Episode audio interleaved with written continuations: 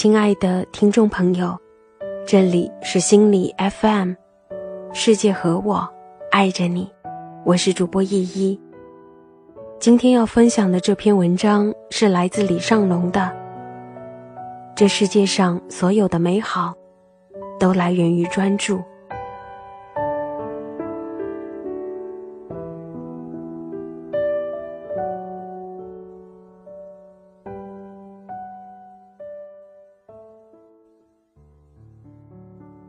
这世界上所有的美好，都来源于专注。这名字是不是很鸡汤？别着急，让我说完。先跟你说一组数据：每年全世界生产八百万首新歌，两百万本新书，一点六万部新电影，三百亿篇新博客文章，一千八百二十亿条推特或微博信息。四万件新产品。我看到这则信息很震惊，这意味着什么呢？意味着我们已经走进了一个信息爆炸的时代。现在的信息已经不再缺乏，而是泛滥，不仅泛滥，还眼花缭乱。如果说原来许多人失败的原因是信息缺乏，现在许多人挫败的原因。却是信息爆棚，丧失了专注的能力。一九七一年，诺贝尔奖得主 Herbert Simon 曾说：“在信息丰富的世界里，唯一的稀缺资源就是人类的注意力。”现在看来，这句话正在逐步被验证。信息爆炸声不绝于耳，专注于是成了奢侈品。可是，这世界上所有的美好。常源于专注，那应该怎么办呢？先问你几个问题：你有多久没从早到晚专注干一件事情，却没看手机了？你有多久没花四五个小时读一本书，并做读书笔记了？你有多久没花一周的时间学一门技能，却没有开小差了？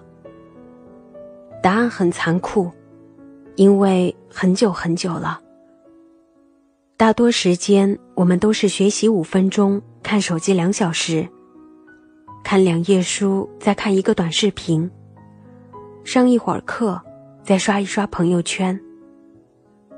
心理学有个概念叫心流，心流越长，注意力越强；心流越短，越容易被干扰。而心流的长短是可以锻炼出来的。当我们长期把心流变得越来越短时，人就越来越容易被别的事情打扰，我们也就慢慢失去了长时间独立思考的能力。这是互联网思维的弊端，总是碎片化，话题切换的频率也太快。凯文·凯利曾经说过：“当未来信息爆炸，服务共享。”商品贬值后，唯一值钱的将会是一个人的注意力。注意力流向哪里，金钱就跟向哪里。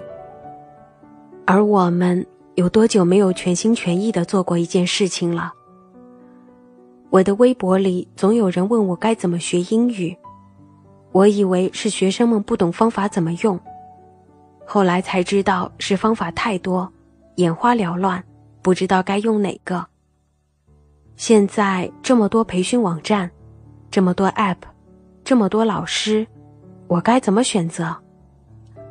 许多同学在网上报了一个班，又报了一个线下的课程，还找了一对一辅导，到头来还是考得一塌糊涂。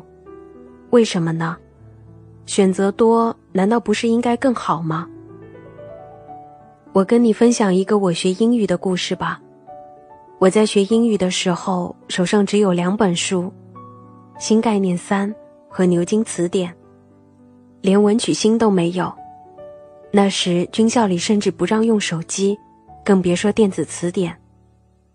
有时候我会感激那段资源匮乏的时光，因为我没有选择，只能专注于一件事情。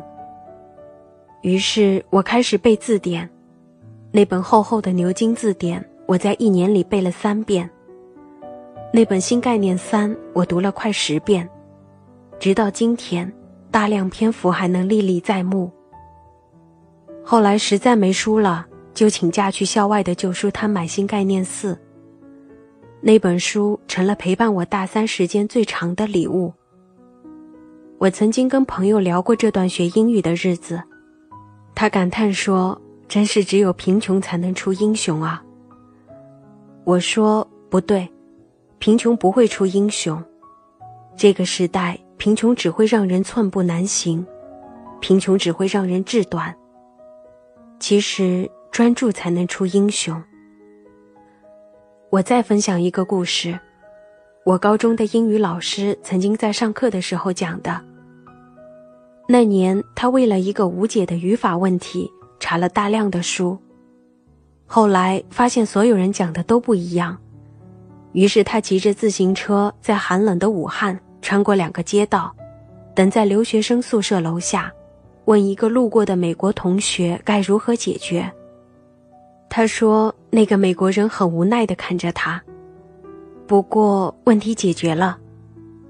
那个时候，一个个问题都是这么解决的。这个故事直到今天都很打动我。那个物质匮乏的年代，人不得不专注，也正是这些专注创造了卓越。可是，而今信息泛滥，人反而不知道是否应该。”以及如何专注了。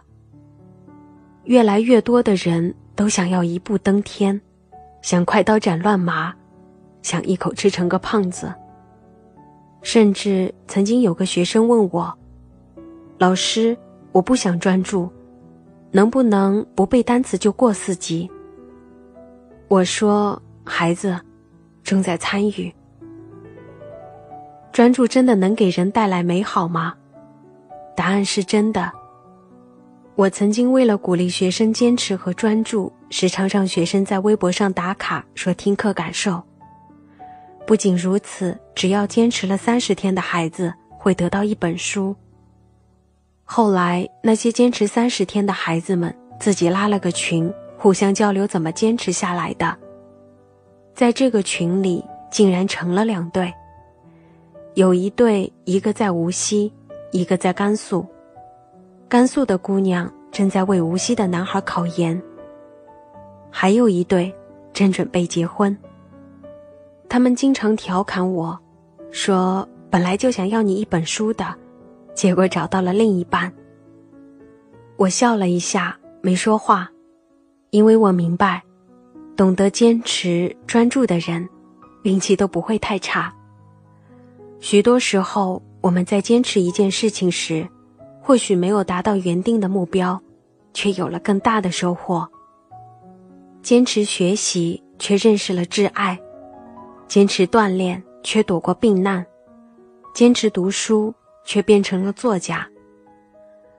生命总是充满了彩蛋，关键看你是否舍得在这遍地的纷繁里大胆做减法，专注一两件值得专注的事情。其实越长大越应该明白，聪明的人都在给生命做减法，然后专注于减法后的选择。毕竟，这世界上所有的美好，都源于专注。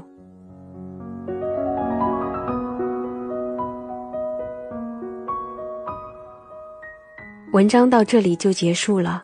如果你想收听最新节目，可以下载心理 FM 的客户端。你也可以关注心理 FM 官方微信账号。